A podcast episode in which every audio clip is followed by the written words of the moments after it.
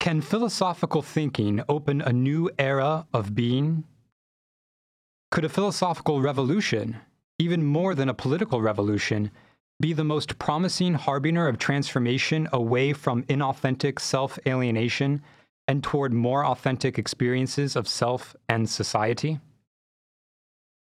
At what is perhaps its most abstract, in the area of philosophical inquiry known as ontology, the study of being, could philosophy actually be the single most important human practice as the practice and task of thinking for a 21st century renewal of humanity?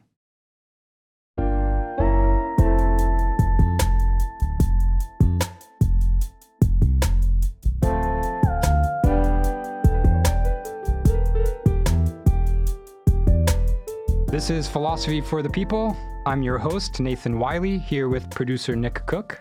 Hello. In today's episode, we will be discussing experimental metaphysics, how Martin Heidegger's ontology of event marks a revolution in philosophical thought that could, in turn, help to transform history. With us to talk about Heidegger's ontology is Professor of Philosophy, Dr. James Bahoh. Dr. Bahoh, thank you so much for being with us today.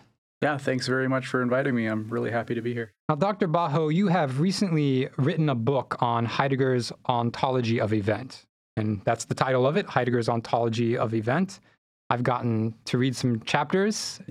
Events plural. Uh, one of the central arguments of the book is that, in contrast to most of the uh, scholarship that's available out there, there are actually two important concepts of event in uh, active in Heidegger's uh, work not just one like uh, like a lot of people have suggested in the past. Mm, yes, yes. So Heidegger's ontology of events, and it's very well written, very well argued, a very actually, you know, as far as Heidegger's scholarship is concerned, compared to about uh, with a, a, lot of what's out there, Heidegger is a notoriously obscure thinker, mm-hmm. and yeah. uh, the scholarship on Heidegger can similarly be very uh, obscure. But uh, in contrast to some some of what's out there, this is a, a very clear and, and well uh, organized and well written book. And that book will be available on Amazon as well as on Edinburgh University Press website. So keep an eye out for that. Now, you argue in, in the book, in chapter two, uh, among other things, and we're, we're going to get to some of those other things as well. But you argue that according to Heidegger, Human existence is shaped by the unique historical frameworks given to it by philosophy, specifically metaphysics, and that essentially a transformation of the philosophical or metaphysical framework can contribute to a corresponding transformation in human existence itself. Such a transformation would entail more than merely a modification of our individual behaviors or social organization, though these might be derivatively transformed as well. It would entail rather a radically different framework for the intellectual and practical lives of human beings, transforming our very ontological status as beings of a particular sort who understand ourselves in particular ways, and could ultimately become less alienated from ourselves. Now, for such a transformation to occur would require an historical event. And event here is a key word to understanding Heidegger.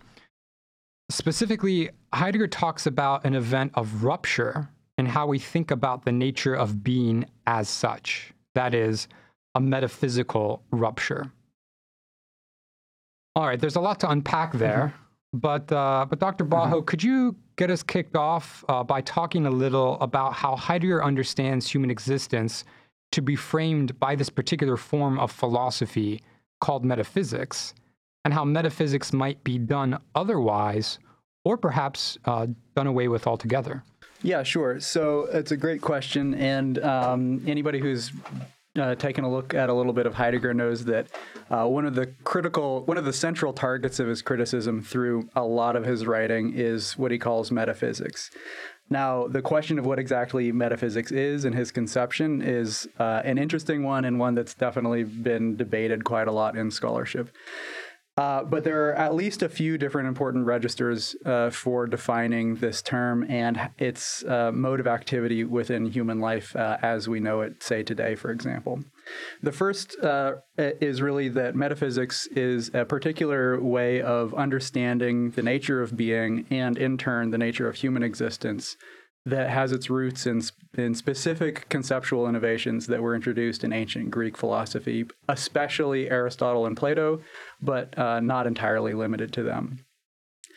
Um, part of the idea here is that uh, the the work done by Plato and Aristotle gave us an orientation to thinking about philosophy and thinking about reality, where the prime question that we were interested in trying to ask is something like, oftentimes, uh, what is a thing or what is a being, or more specifically, uh, what is this particular type of a being? Maybe we ask about what the type, uh, uh, what the nature of physical beings are like, or what the nature of uh, artistic works are like, or what the nature of human existence is like. But we're asking the question of what is a being uh, in its distinctive uh, form of existence. Now, Heidegger thinks that by orienting our inquiry into philosophy by that type of a question, right, there are lots of really good ideas that are produced, but we also eclipse uh, other important features of reality that we should also be paying attention to. The issue is that uh, since the ancient since, since ancient Greek philosophy, according to Heidegger, this type of a question and a whole bunch of different metaphysical commitments that went along with it ended up governing the way that human beings have thought th- theoretically about the nature of themselves and about the nature of reality. Now, um, that means that uh, sort of the the conceptual framework for how we understand ourselves and understand reality is grounded in this historical moment in ancient Greece, but its uh, its determining power uh, has continued to exert itself on the rest of history following out from then and up until, according to Heidegger at least, today and uh, and probably going forward it'll keep doing that. Now, um, one of the other important registers here is that uh, is that of course of the actual philosophical science of metaphysics, right? And Heidegger's concerned both with trying to provide a critique of the philosophical science of metaphysics, specifically targeting a whole big laundry list, really, of uh, of central commitments that metaphysics has, but also trying to critique the way that th- those types of commitments have governed the way that we understand ourselves and understand uh, being and the rest of the world that we live within historically. Now, um, uh, part of the idea here is is again that um, that it's not simply the fact that there is a metaphys- that there's a science of philosophy called metaphysics that has a certain set of theoretical commitments that might be problematic that's worrying Heidegger. It's the fact that the existence of that metaphysical framework has uh, had an impact on the way that we see ourselves and see the rest of reality, um, and in fact imposed a false horizon in our understanding of of those types of things. Now, what that means uh, is that for Heidegger, part of the project of doing philosophy as ontology, as he understands it, means inquiring into um, the nature of being, inquiring into the nature of ourselves in a way that starts to identify insufficiencies in those metaphysical commitments that uh, that the tradition has provided, and tries to provide a more sufficient theory of everything um, than metaphysics is able to uh, to offer. But and here's the real kicker, right? Uh, part of Heidegger's uh, theory is that when we're talking about how this all functions, what it means to be a human being is to be something that understands and and thinks about and interprets its own existence. And that means that if we understand and interpret and think about our own existence in terms of metaphysics, we have imposed a metaphysical horizon into the way that we understand, mm-hmm. interpret, and experience our own selves. Mm-hmm. Now, if we start to to break that horizon apart through a philosophical inquiry into our own existence and into being, then right, the project of philosophy entails not just a remedy to some of the problems that the philosophical science of metaphysics has provided for us, but it actually starts to break apart inauthentic or faulty, alienated forms of our own selves mm-hmm. That allow us then to um, gain uh, uh, or to develop um, a more authentic state of existence uh, of ourselves. Yes, yeah. yeah. Excellent. And this uh, imposed metaphysical framework, it, it, doesn't merely apply to philosophy, but it permeates yeah, all aspects of human existence, all aspects of historical, practical life, right? Even economic life. Yeah, yeah, for sure. Um, you talked about, so you brought up metaphysics as a ph- philosophical uh, science, and you actually provide a list of characteristics of metaphysics mm-hmm. that Heidegger uh, wants to critique. And I'd like to go through each one of these items actually, but before we do, yeah. Let's talk about how Heidegger first establishes his philosophical methodology of producing a rupture with metaphysics. Sure. So this yeah. methodology can be traced back to his major early work of 1927, Being and Time.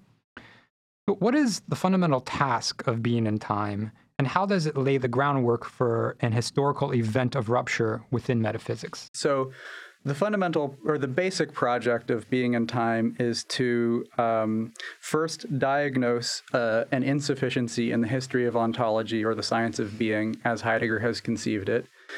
Uh, and a big part of that insufficiency rests in the fact that ontology has been understood in terms of the specific commitments maintained by metaphysics.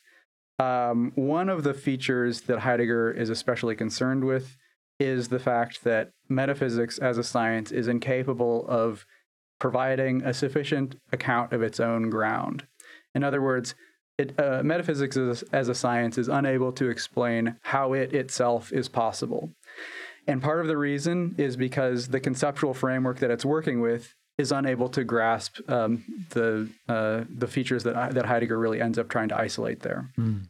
So the task then is to try to produce a new ontology or a new theory of being and the and consequently of of the nature of beings that actually has the proper ground that's necessary for um, for being more sufficient. And the main argument that governs the first uh, several sections of the book is that uh, that ground, that condition of possibility for doing any ontology isn't um, some abstract principle, it isn't some logical law, it isn't some um, strange metaphysical entity. What it is, is the human being themselves. Mm-hmm. And the fact, uh, the idea here isn't that uh, a human being is some kind of um, unique in the universe entity. This could be an intelligent alien. It could, right, if dolphins were really, really smart, then uh, uh dolphins could be this type of an entity too. What's mm-hmm. important is the fact that human beings are things that exist and think about and understand that don't exist that that existence itself. Yes, they're the we're the beings who pose the question of being. Yeah, exactly. And so we become the point of access. Yeah, precisely. Right. So uh, so Heidegger calls these things that we are each Dasein. Um, famously, one of his his uh, the terms that he chooses to use for human existence. And the defining feature of Dasein is our ability to uh, simultaneously exist and understand and think about that existence.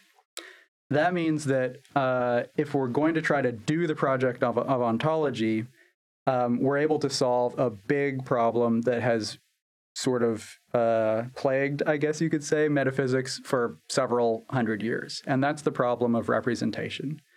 In other words, um, historically speaking, most of our frameworks for trying to think about the basic features of reality have operated on the presupposition that what's going on inside of our minds, where we understand stuff, right, is separated and uh, uh, divorced from reality. In other words, the stuff that we're trying to understand. Mm-hmm. So, what that means is that if we ever want to have a good account or a good theory of reality, or what Heidegger calls being in, in this case, um, what we have to do is we have to bridge that gap between the mind and the object or the things that we're trying to think about. And there are lots and lots of different theories that try to do that with mm-hmm. greater and lesser success. Um, part of Heidegger's argument is that none of those are successful because what ends up happening is we always end up with a, a distance between the concept that we have of something and the thing that it's a concept of, mm-hmm. right? So with the con- what Heidegger's uh, uh, proposal that uh, that Dasein or human existence is the condition for the possibility of any ontology or metaphysical project whatsoever is that um, human existence constitutes um, a type of existence that is simultaneously the thing that's doing the thinking and what is being thought about, right? So, since our minds are aware of their own existence, when we're thinking about the existence of our own minds, they have a direct access to the subject matter that they're inquiring into.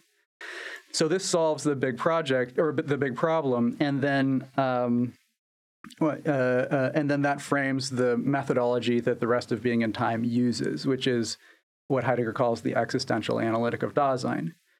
And uh, uh, what that means is if Dasein is the condition for the possibility of doing ontology, um, and it is so in exactly the way that I, I, just sort of laid out, then the project of doing, doing ontology is a science of the existence of Dasein, and it's not me doing a, a, science of your existence or or you doing a science of somebody else's existence. It's always me doing a science of my own existence from the first person perspective, mm-hmm. right? Because that's what gives us access to um, the the needed ontological features that we want to describe. Mm-hmm. So the rest of Being and Time then follows out with that methodological um, project and takes us through a whole series of different um, important concepts that Heidegger brings up.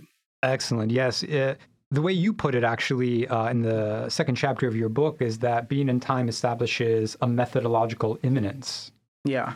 And you write that this marks a transformation of the question of being from a state of alienated abstractness into a structure of the very flesh of existence. Right.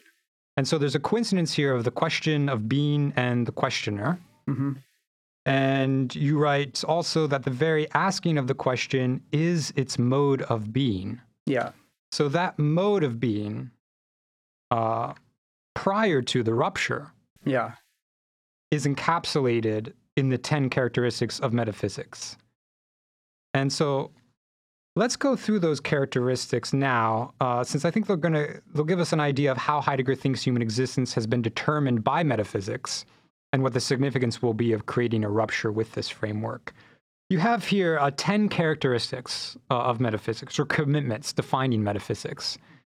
The first one is that uh, metaphysics is oriented by the question of beings as beings, which Heidegger argues Aristotle articulated in its most general form as the question, What are beings, as you uh, brought up earlier. So, could you say a little bit more about that? Yeah. So, um, so one of the basic innovations and art and claims that Heidegger argues uh, for in being and time is the idea that there's a distinction between being and beings. Now, um, what uh, what that means is that when we ask the question of being, we're not talking about trying to inquire into any um, uh, any subdivision of beings. We're talking about what is what does it mean to exist at all, mm-hmm. right? Um, now, um, insofar as uh, Heidegger interprets Aristotle as uh, having defined his own program largely through the question of what beings are as beings, rather than the question of what being is or what the being of beings is, mm-hmm. Heidegger argues that there's been an eclipse of one of those two really important things, namely of being itself. Mm-hmm. Um, that means that the philosophical science that's been governed by that orientation to thinking has been focusing on trying to explain beings in terms of what he what Heidegger calls their Seiendheit, which is their beingness, which basically means um, the characteristics that define them as a being, rather than in terms of the characteristics of the being of those beings, right? So, uh, so this is a right a, a, basic moment of theoretical eclipse that Heidegger identifies uh, within Aristotle's work. Mm-hmm. Excellent. So, mm-hmm. what would be like a, a, consequence for, say, the understanding of what a human being is? Mm-hmm within yeah. this metaphysical framework? Sure. So, um, so we we might uh, take a human being to be, for example, a purely biological entity. Uh, I think that even though I, so one one critical point that I would raise against Heidegger is that he doesn't do a very good job of understanding the uh, importance of sciences like biology. But one of the important insights that I think he does have is that a biological account of the human being is never going to be sufficient. it's not because there's some kind of strange supernatural aspect to human beings like souls or something. It's the fact that biology doesn't account for the special feature, the special ontological feature that human beings have, which is the fact that they exist and understand and think about that, uh, that existence as part of what defines them. So part of the, the issue then is that a theory of human beings that's based on Aristotle's orientation to this uh, uh, via this question is going to end up giving us an interesting but an insufficient account of human uh, existence or of a human being. Mm-hmm. And Heidegger wants to augment that by doing his project of fundamental ontology. Mm-hmm, mm-hmm. Heidegger would, would say it's a derivative account. Yeah. And what exactly. he's after is a yeah. primordial account. Yeah, exactly. Right. So it's not that there's something wrong with biology, it's just that it's a derivative level of inquiry in relation to um, to the ontological level of inquiry. Why? Because biology presupposes answers to the question of the nature of the being of the beings that it investigates, but doesn't actually investigate the nature of that being. Mm-hmm. Right. Whereas fundamental ontology does. Mm-hmm. And being uh, confined to this derivative framework results in a kind of alienation. Yeah. Yeah. Exactly. The second one here that you you bring up, the second uh, defining commitment of metaphysics, uh, understands being in terms of the temporal frame of presence. Mm-hmm. What does that mean? Yeah, so uh, so this goes again back to Aristotle, uh, especially although roots do extend to Plato. Uh, the basic idea here is that when um, uh, as the majority, well, in Heidegger's mind, right, and and it might be argued that Heidegger got things wrong, but in Heidegger's mind, uh, if we look at the history of Western philosophy, one of the defining features up until he thinks roughly himself is that uh, we have understood time in a way that gives preference to this to the temporal dimension of presence over future and past. What that means is that when we think about and try to answer the question that we were just talking about a second ago what is a being or what are beings as beings we understand and, and we understand them and answer that question in terms of their nature within a framework of presence now that's great and everything but what it does according to heidegger is it eclipses or, or uh, uh, obscures features of the being of beings that are temporally distended. In other words, that are drawn out into a future and into a past. And that means, right, if we're trying to give an account of uh, of beings in general or or any specific subclass of beings, then uh, we're going to end up with insufficient accounts again because of this commitment uh, that uh, artificially excludes certain temporal features of the things that we're talking about. Mm-hmm. Excellent. So we got the um, question of what is being, what are beings? Aristotle's asking after the beings, uh, asking the question of uh, beings as beings. And then we have the temporal frame of presence. Yeah. And the third item you have here is that metaphysics conceives of, be- of beings as fully determinate or objectively present and self identical through time. Yeah. So this again builds on the question immediately previous, right? Here, one of the basic uh, features of most metaphysical systems, according to Heidegger, is that when they ask the question of beings as beings, um, and they interpret them within with a preference for the the time determination of presence. Mm-hmm. That means that they understand those beings to be things that are fully determinate in their presence, right? Uh, in other words, they're not somewhat indeterminate insofar as they might be ex- have have aspects of their existence that is distended into a future and into a past. They're like little bubbles that are fully determinate in a present moment and what that means is that we understand uh, reality in terms of these, you know, um, uh, self-identical right bubbles, if you want to use that metaphor here.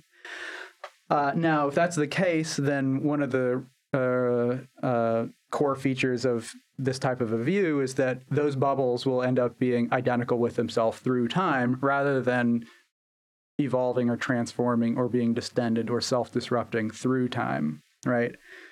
Um, And maybe they'll also be conceived as substances. yeah, exactly. Self-identical substances to Yeah. which we attribute certain qualities or Yeah. predicates. Yeah, exactly. So this is the right. This is a metaphysical commitment that's um, that largely is presupposed by and supports the idea of the um, the idea that when we're talking about some being, that being functions as a as subject that's capable of um, of bearing predicates or of bearing attributes, and that that gets right. That of course gets reflected in our, in our basic grammatical um, framework for describing reality, right? Where we think that if we're going to say anything at all, we have to begin by uh, right. Any sentence that we build is always going to begin with a, a subject and a predicate, right? That model of grammar then is, of course, uh, for Heidegger, uh, based upon or reflective of this uh, metaphysical commitment to presence and uh, self-identity through time, which he thinks is very problematic. Mhm. And Nietzsche actually gets at this before Heidegger Mm-hmm. when he talks about lightning. He says lightning, and among other things, but one example he gives is lightning flashes. But what is this lightning that we reify into a grammatical subject? It flashes. And there's no way to suss out what it is uh, and what flashing is. Right. And so, this part of what we're going to uh, get to here uh, is Heidegger's radical critique of metaphysics will ultimately end up in a ontology of events where events are taken to be prior to substances Yeah. Exactly. and to be prior to anything identical or self-identical. yeah. But before we, but so as not to get ahead of ourselves, we're let's take a look here at number four. Uh, the fourth characteristic of metaphysics is that metaphysics understands being on the basis of characteristics attributed to beings, and we sort of already talked about this a, a little bit.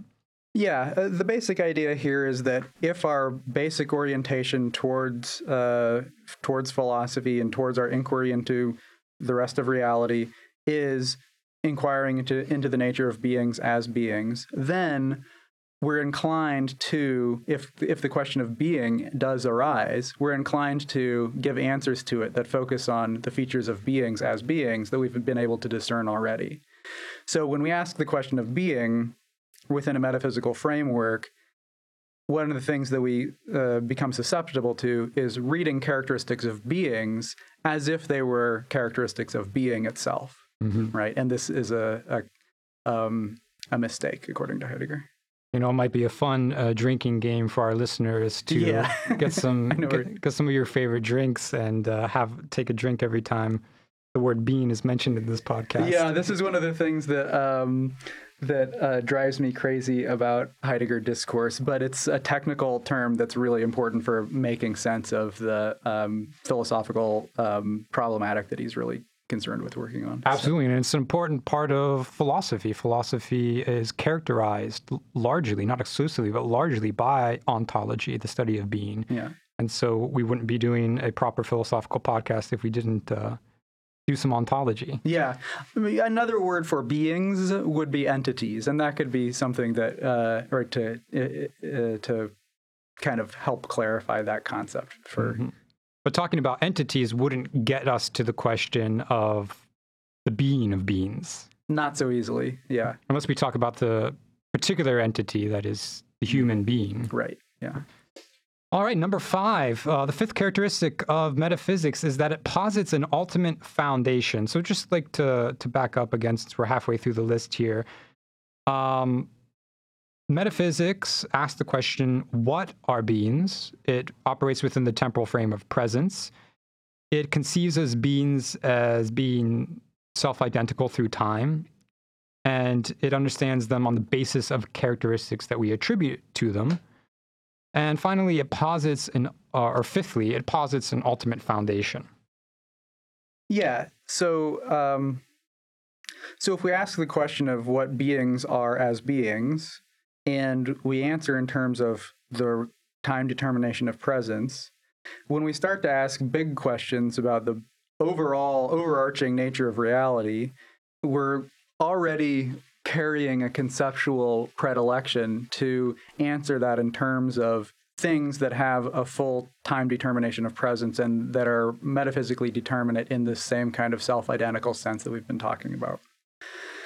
Uh, now, what that means is, right, there are a variety of different answers to uh, um, to you know the big questions of reality. But one of the things that uh, that we oftentimes do is we posit the existence of some kind of ultimate foundation or substratum that allows the rest of reality to function.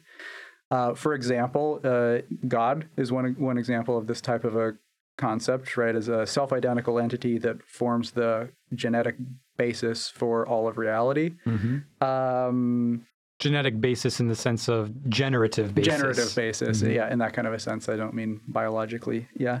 Um, and uh, a, part of the feature, part of the problematic feature of such a, a hypothesis for Heidegger is going to be that if we posit such an absolute foundation, what we're doing is we're eliminating what he thinks is a fundamentally self problematizing structure that characterizes being itself. Mm-hmm. In other words, if we posit an absolute foundation for everything that is, then we're acting as if reality is fully stable, when in fact reality is self uh, disrupting mm-hmm. uh, or has a structure of self disruption. Yes, and that's a part of the. You mentioned at the beginning of the podcast, it's uh, your book is Heidegger's ontology of events in the plural, and there are two main senses of event.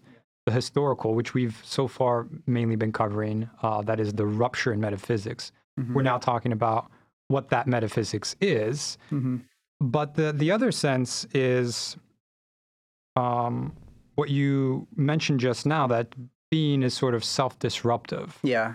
And so the eventive or the eventful character of being is precisely this uh, inherent instability, this tendency of being uh, of of disrupting itself. And we're going to get to that uh, again soon.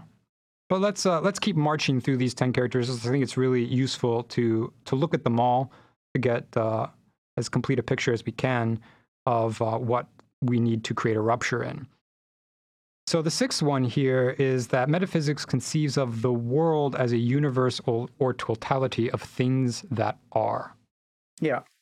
So if uh, right, if we backtrack through the steps that we've taken so far, um, right, if we understand beings to be fully present uh, objects or fully present entities that are uh, not temporally distended, but that are self-identical through time, um, and so on, then um, if we want right uh, if we want to try to answer some of those big questions of metaphysics like about the totality of reality suddenly we have a conceptual mechanism that's available to answer that type of question by saying well what reality is is the collection of all the self-identical entities that exist at any given moment for example mm-hmm.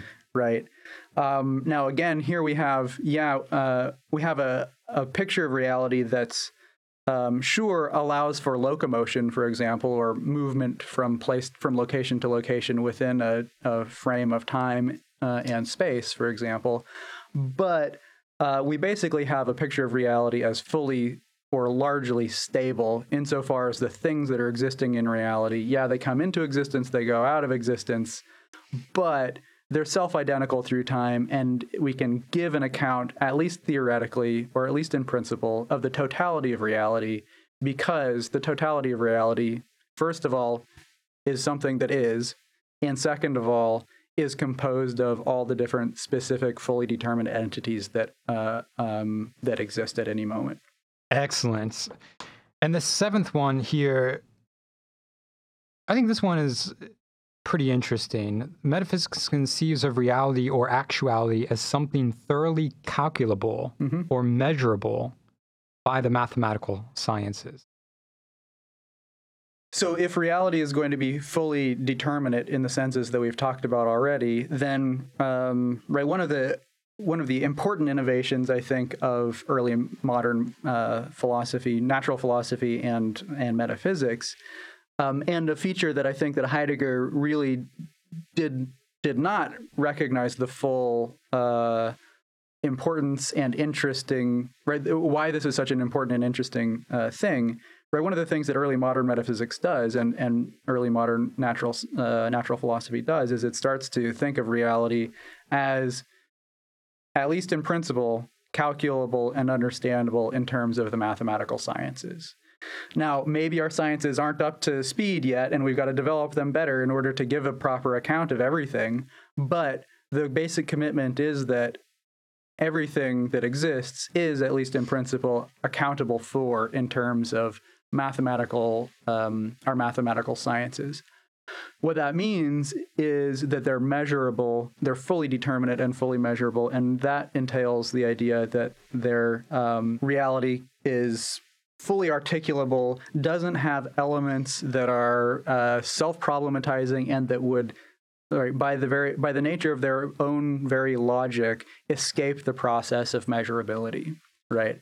And this would be reflected in the attitude that uh, maybe some scientists I, i'm sure not all probably not most scientists but probably some scientists would uh, take that given enough time we could in theory understand everything in the universe. Yeah, exactly. But these uh, methods of measurement, they're all um, they're all bound up with these assumptions of the metaphysical framework that Heidegger is going to critique and create a rupture in. Now, he's going to do that again by starting out with uh, the question of questioning the being who raises the question of being. So his point of access is going to be through that being, that is self problematizing and raises the question of being. He'll recognize that the mathematical sciences, with their calculations and their measures, are also engaging in a, a certain point of access into being. Yeah. But for him, this is a derivative uh, point of access or access practices, we could call them. Um, what's the difference between these derivative access practices and the um, and the existential analytic approach that he takes in Being and Time. Yeah, there are a couple of different ways that you could uh, answer this kind of a question. And um, one of them is that, uh, according to Heidegger, the metaphysical or scientific uh, approaches are going to be understanding the specific domain of beings that they're inquiring into um, in a way that bears certain presuppositions about the nature of being that those beings have, mm-hmm, right? Which we've been talking about. Which we've yeah. been talking about, mm-hmm. yeah.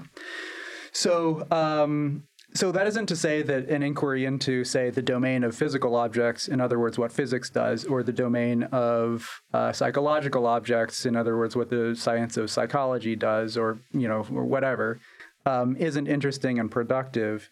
Uh, and it's not false. It's not false, right? The, the the claim for Heidegger is that it's just operating on the on the basis of presupposed grounds, methodological and uh, and metaphysical and um, and otherwise grounds that make that type of scientific inquiry possible, but that type of scientific inquiry isn't asking the question of those grounds themselves. And that's exactly what fundamental ontology does. It asks the question what's the nature of those grounds that supports these other uh, approaches to thinking about beings?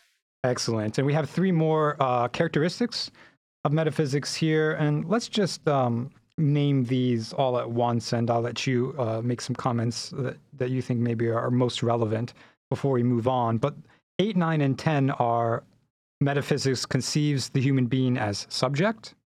It conceives of thought as representation. And you did mention some things about representation already. Mm-hmm.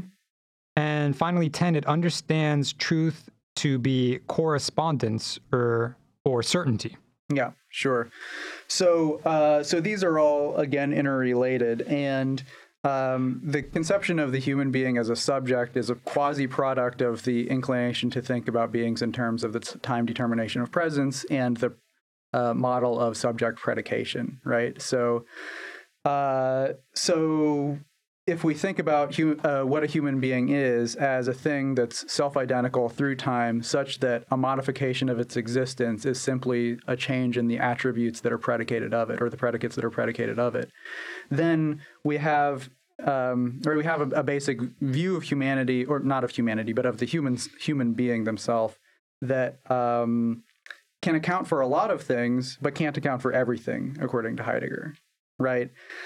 Now, if we take that concept of a of a the human being as a subject and we look at the way that a subject thinks about reality, we're thinking about a subject that is in one form or another uh, has a right the cognitive processes and cognitive apparatus belonging to that subject are internal to it, whereas the things that it thinks about are largely external to that cognitive apparatus. Mm-hmm.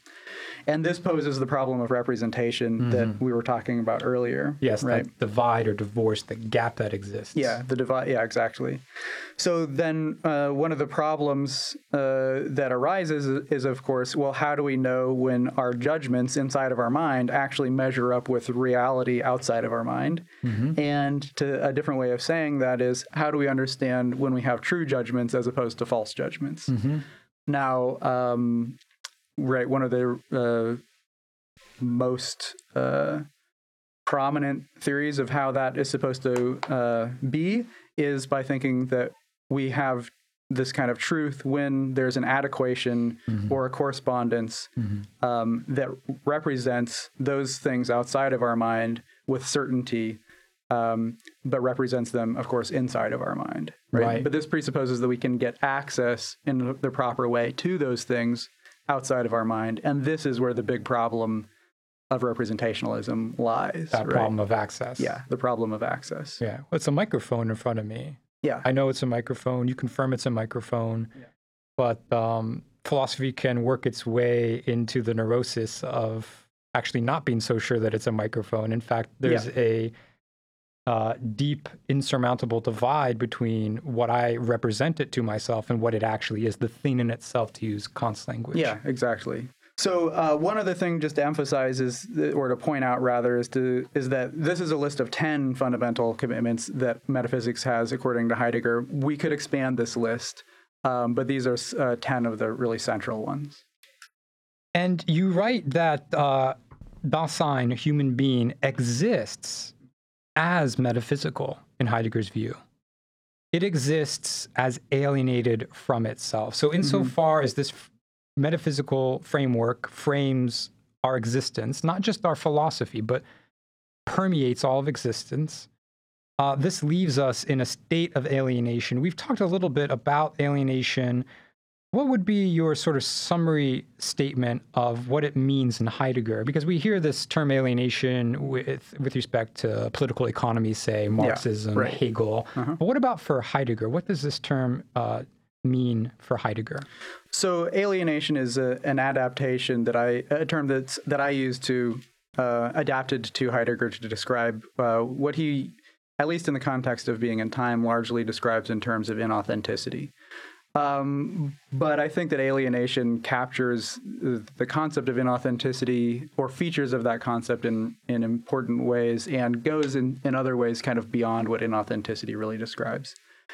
Uh, for Heidegger, in the con- in Being and Time, right, the central text of his early work, um, right, alienation the, the alienation characterizing Dasein or human existence is an alienation, first of all, from itself, and second, second of all, um, and in turn from being.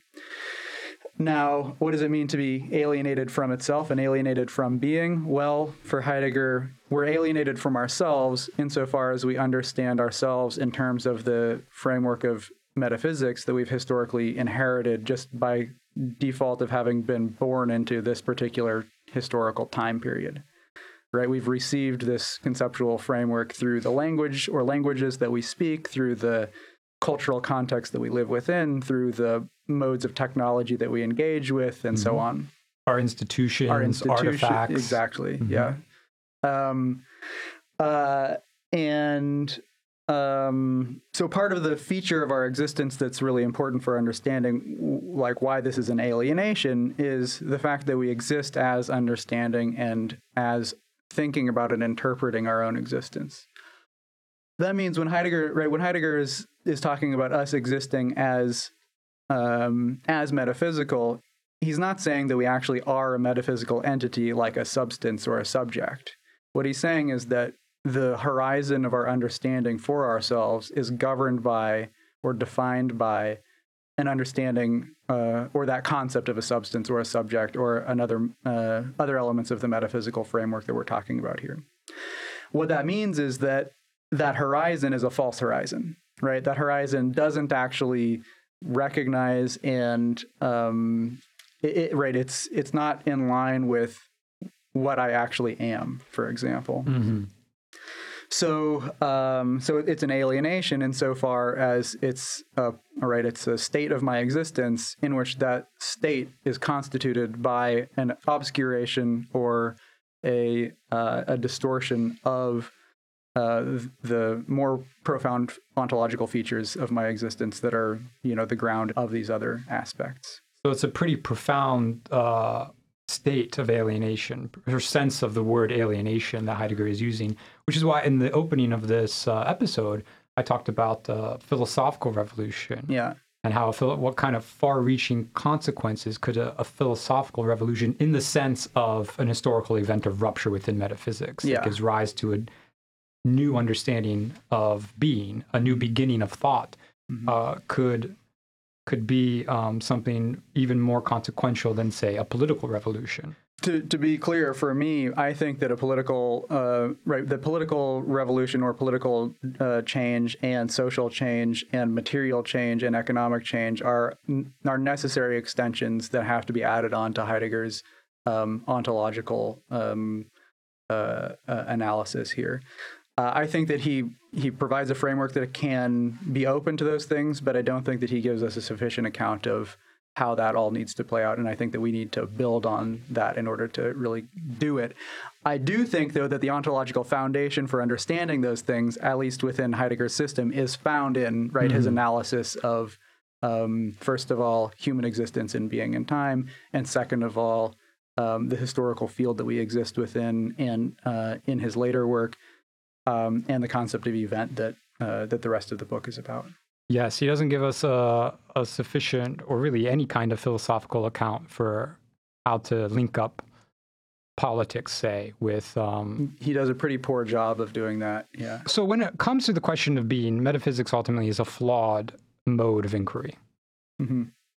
But ontology is sort of something different than metaphysics in Heidegger's use of these terms, isn't it? And uh, doing fundamental ontology via the existential analytic of human beings is actually an important step towards remedying our state of historical errancy and alienation. Fundamental ontology, or the existential analytic of Dasein, is what he names his project in Being and Time, that early work of yeah. 1927. However, he moves away from fundamental ontology. He ultimately sees it as not adequate. And he moves instead towards a project of thinking being not via the being of the being who poses the question of being. That's three drinks or four, but rather uh, thinking being on its own terms. Uh, you write, glossing Heidegger, that ontology must render an account of being in being's own terms. So Heidegger moves to rethink being, and uh, he moves to rethink being in terms of ontological structures more originary than human existence. And these more originary structures turn out to be what ground the very possibility of human existence.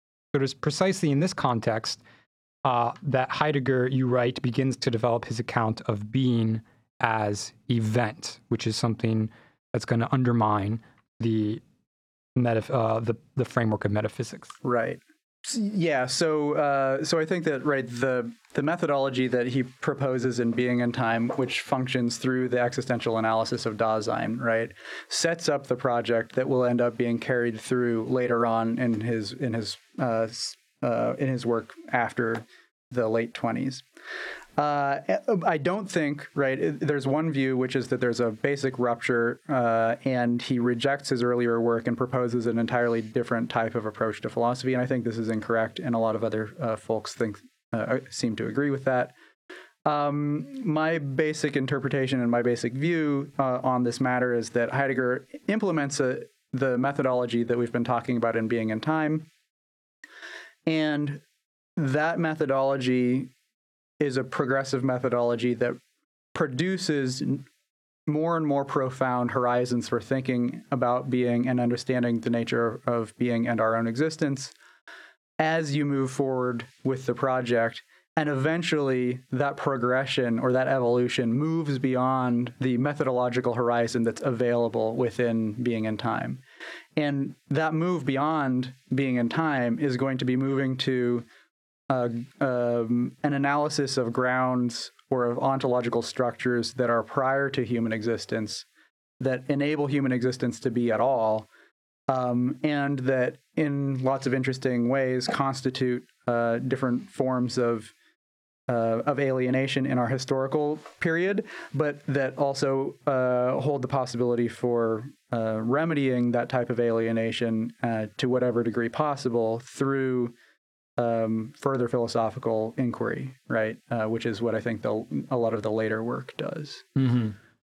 And you set up, or you provide in your book, a criterion of radical critique, which is uh, a cr- criterion that you argue should be satisfied by any ontology. Yeah.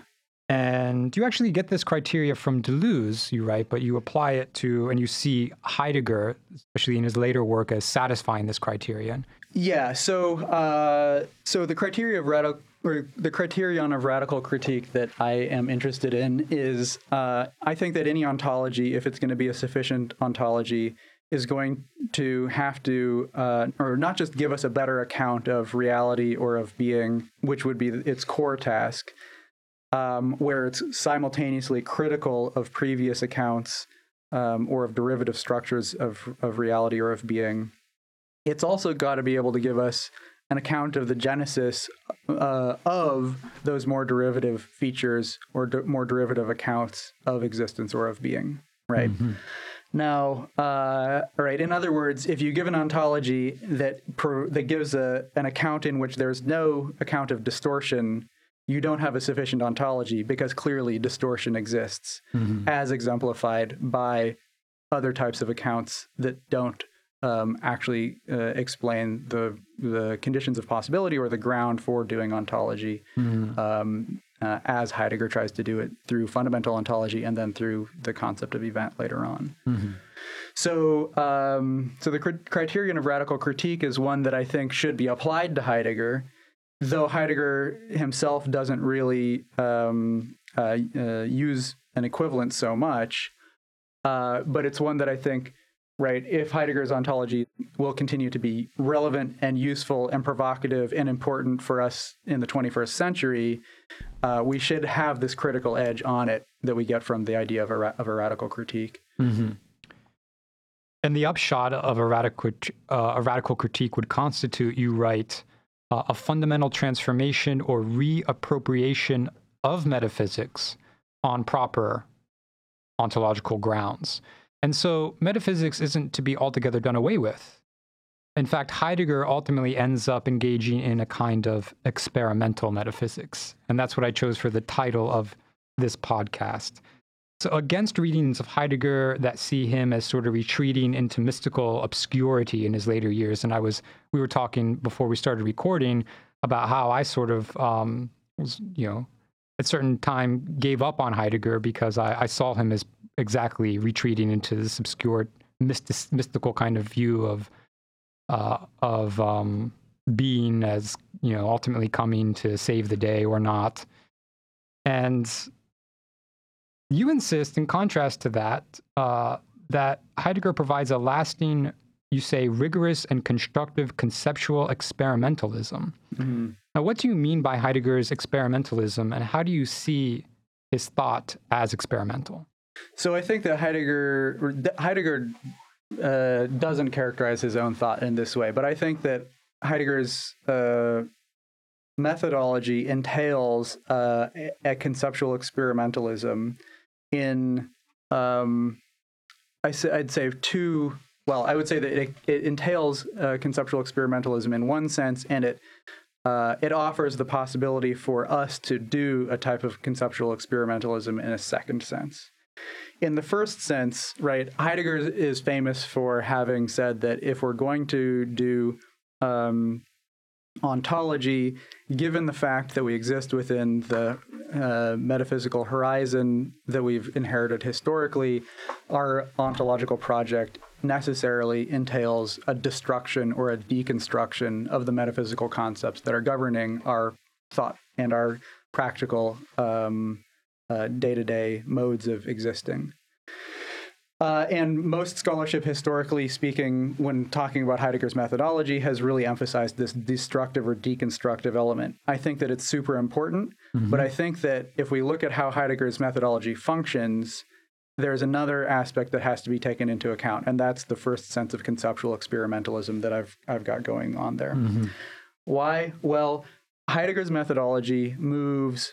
Uh, right, the way that his methodology functions is by uh, inquiring into some subject matter, for example, the nature of human existence, uh, identifying basic problems in that subject matter that haven't been accounted for in the existing philosophical sciences we have available, and then inquiring into using those problems to inquire deeper into the ground of whatever that subject matter happens to be.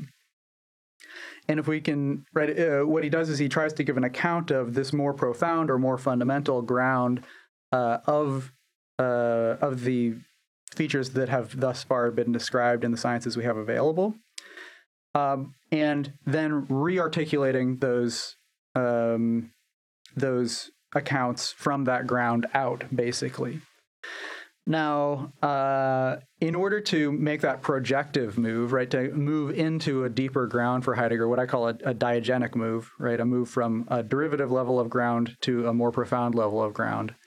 Um, not all, he, he's not just doing a deconstructive project where he's like tearing apart idea uh, uh, concepts and ideas to see what um, what types of presuppo- presuppositions they have active in them, but he's also um, hypothesizing in a certain sort of a sense concepts or accounts of the nature or structure of that ground that move beyond just the deconstructive methodology.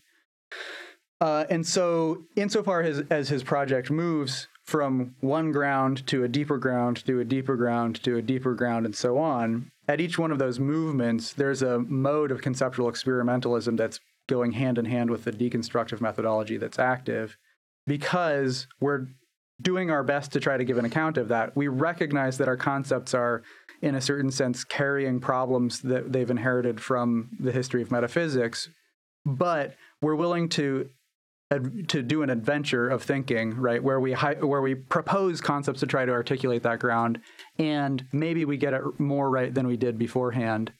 Um, uh, and so we work out an ontology that's never going to be fully complete. It's always going to be an ontology that's methodologically in progress or uh, or evolving, um, but that involves this type of conceptually experimental hypothesis.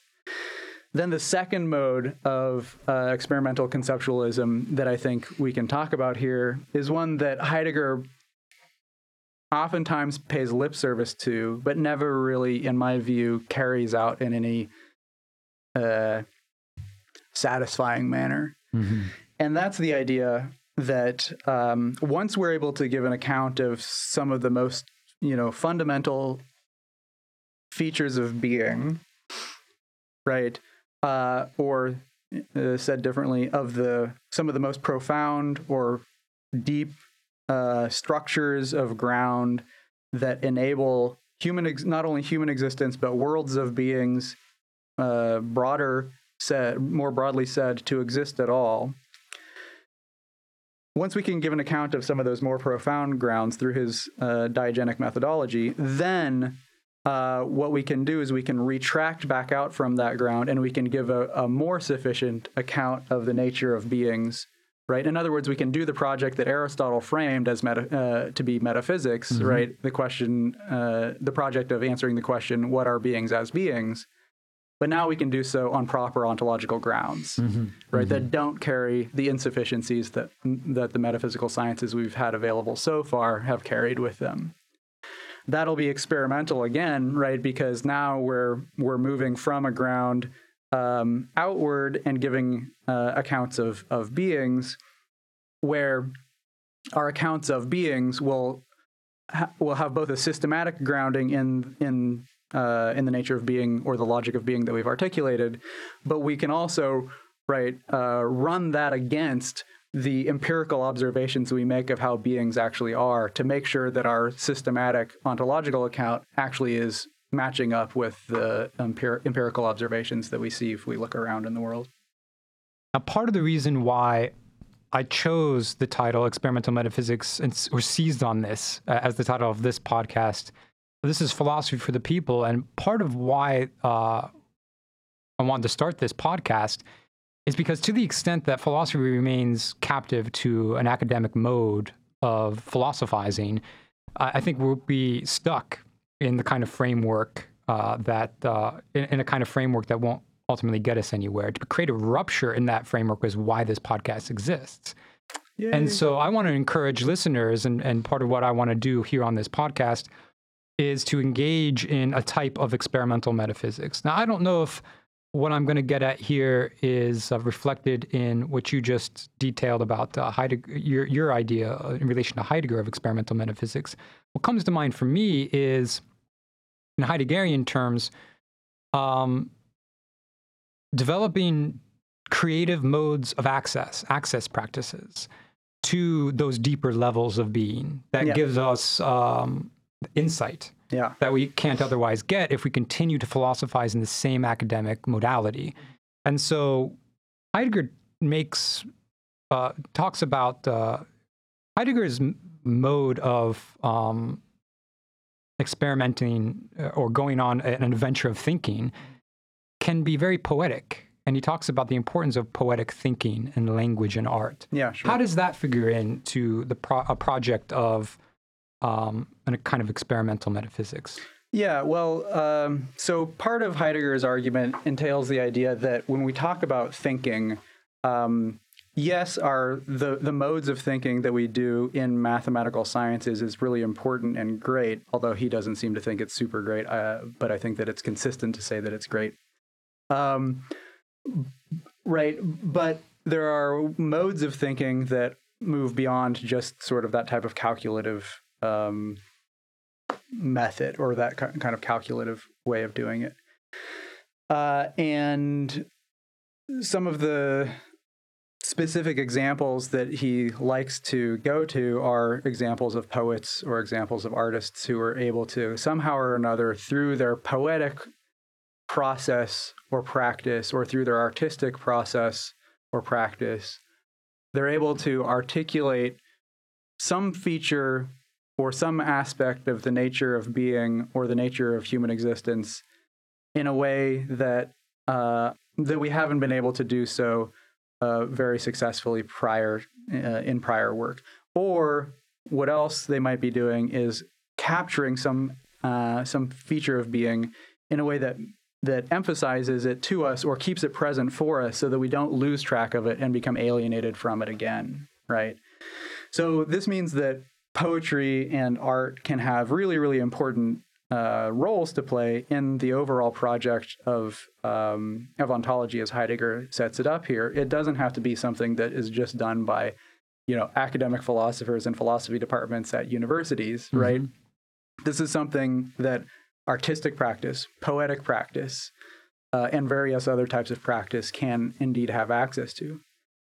And really, one of the things that I think is um, when I first started reading Heidegger, one uh, one of the things that really struck me and that I thought was really appealing about his uh, his theories, his work, is the idea that um, the whole project of fundamental ontology, since it's grounded in being and time in human existence, and that ground isn't human existence in general or an abstract concept of human existence, but the actual existing human being that means that every single actually existing human being is capable of and has the and constitutes the ground for doing the project of fundamental ontology for themselves. Mm-hmm. Right. And, and, that means that just the right the the move of turning our minds to start to think about our own existence and about our own being, right, in a um, in a measured and careful um, and uh, and reflective sort of way means that we step into the project of what philosophy does uh, um, as this theory lays it out. Excellent. So, doing ontology, and any one of us can do ontology in this sense, uh, is to undergo an existential transformation such that our being becomes realigned with being in a way that is ultimately less alienated. And this could take many different forms. This is something I want the listeners to take away from this that it could take the form of um, of a, a poetics, uh, of um, well, as Nietzsche says, the philosophers of the future will be poets and artists. So Mhm. Yeah. I think um, And philo- well, maybe Nietzsche doesn't think this, but and philosophers, I would say. and philosophers, The philosophers of the future will also be philosophers. yes, yes. So there are many different ways of doing ontology and of getting uh, at the profundities of what it means to be a human being and of expressing that in such a way that um, we can create an opening for ourselves and in the world and bring about of that kind of revolution. But that brings me to the million dollar question Mhm. that I wanted to ask before uh, we close up here, and that is the question: Has an historical event been accomplished? Has there been a transformative rupture in the historical framework of metaphysics? Yeah, great question. And I don't know if I can give a definitive answer to that because it's a matter of enormous debate, right? Um, Heidegger seems inclined to think that uh, that not only has this type of an, an event not occurred, even though his entire right his entire later career is um, centered around trying to accomplish this type of an event, uh, but he also seems to think that any right what I mean to say here is Heidegger, Martin Heidegger, the guy who existed and died, and right, seems to have thought that we never actually have successfully uh, broken free of the metaphysical framework that we've inherited. When did Heidegger die, by the way? 1976. Wow, that's later than I thought. Yeah.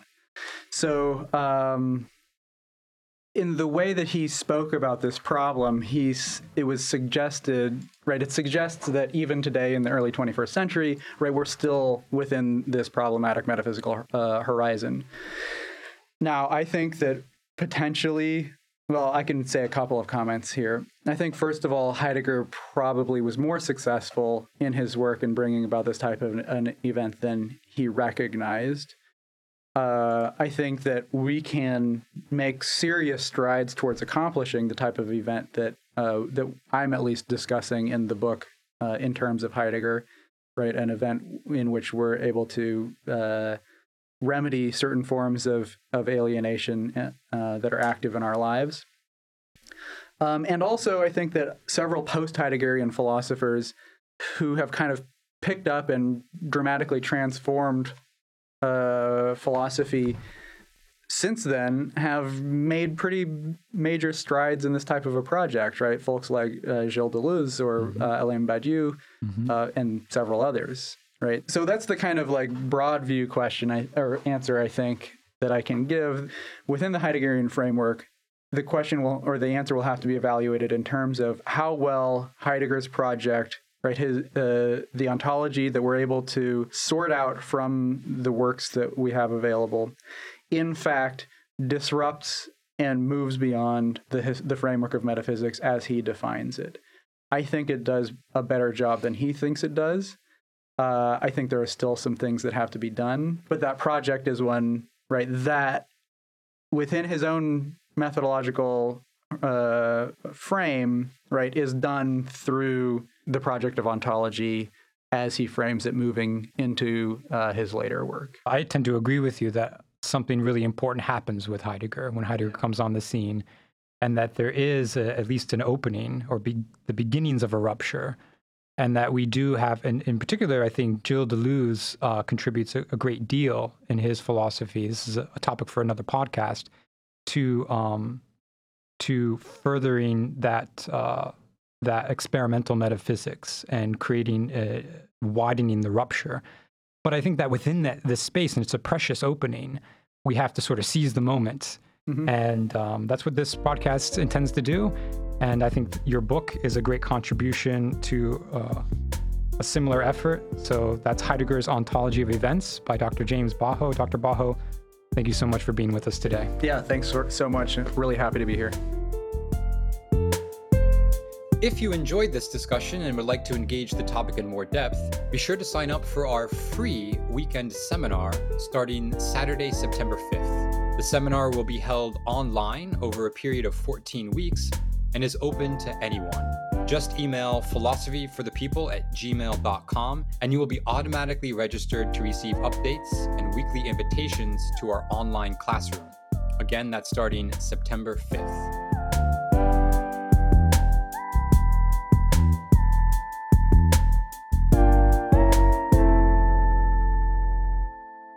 This has been a solid work production. Solid work. Solid work. Uh, solid work. Hey, solid work.